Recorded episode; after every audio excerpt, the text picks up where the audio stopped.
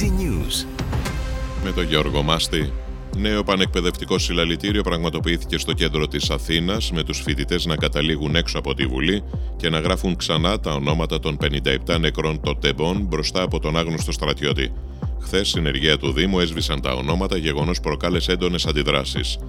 Εκδικάζεται αύριο στο πρωτοδικείο της Αθήνας η πρώτη αγωγή συγγενών θύματος της υδροδρομική τραγωδίας στα Τέμπη. Οι συγγενείς του μηχανοδηγού που έχασε τη ζωή του έχουν καταθέσει αγωγή κατά του ΟΣΕ και της εταιρείας Hellenic Train και ζητούν αποζημίωση ενός εκατομμυρίου ευρώ. Η κυβέρνηση προσδοκά οι αρχικές τιμές σε 1.500 προϊόντα να είναι μειωμένες από τις αρχές Μαρτίου, τόνισε ο Πρωθυπουργός Κυριάκος Μητσοτάκης στο Υπουργικό Συμβούλιο, ενώ προανήγγειλε την αύξηση του κατώτατου μισθού από την 1η Απριλίου.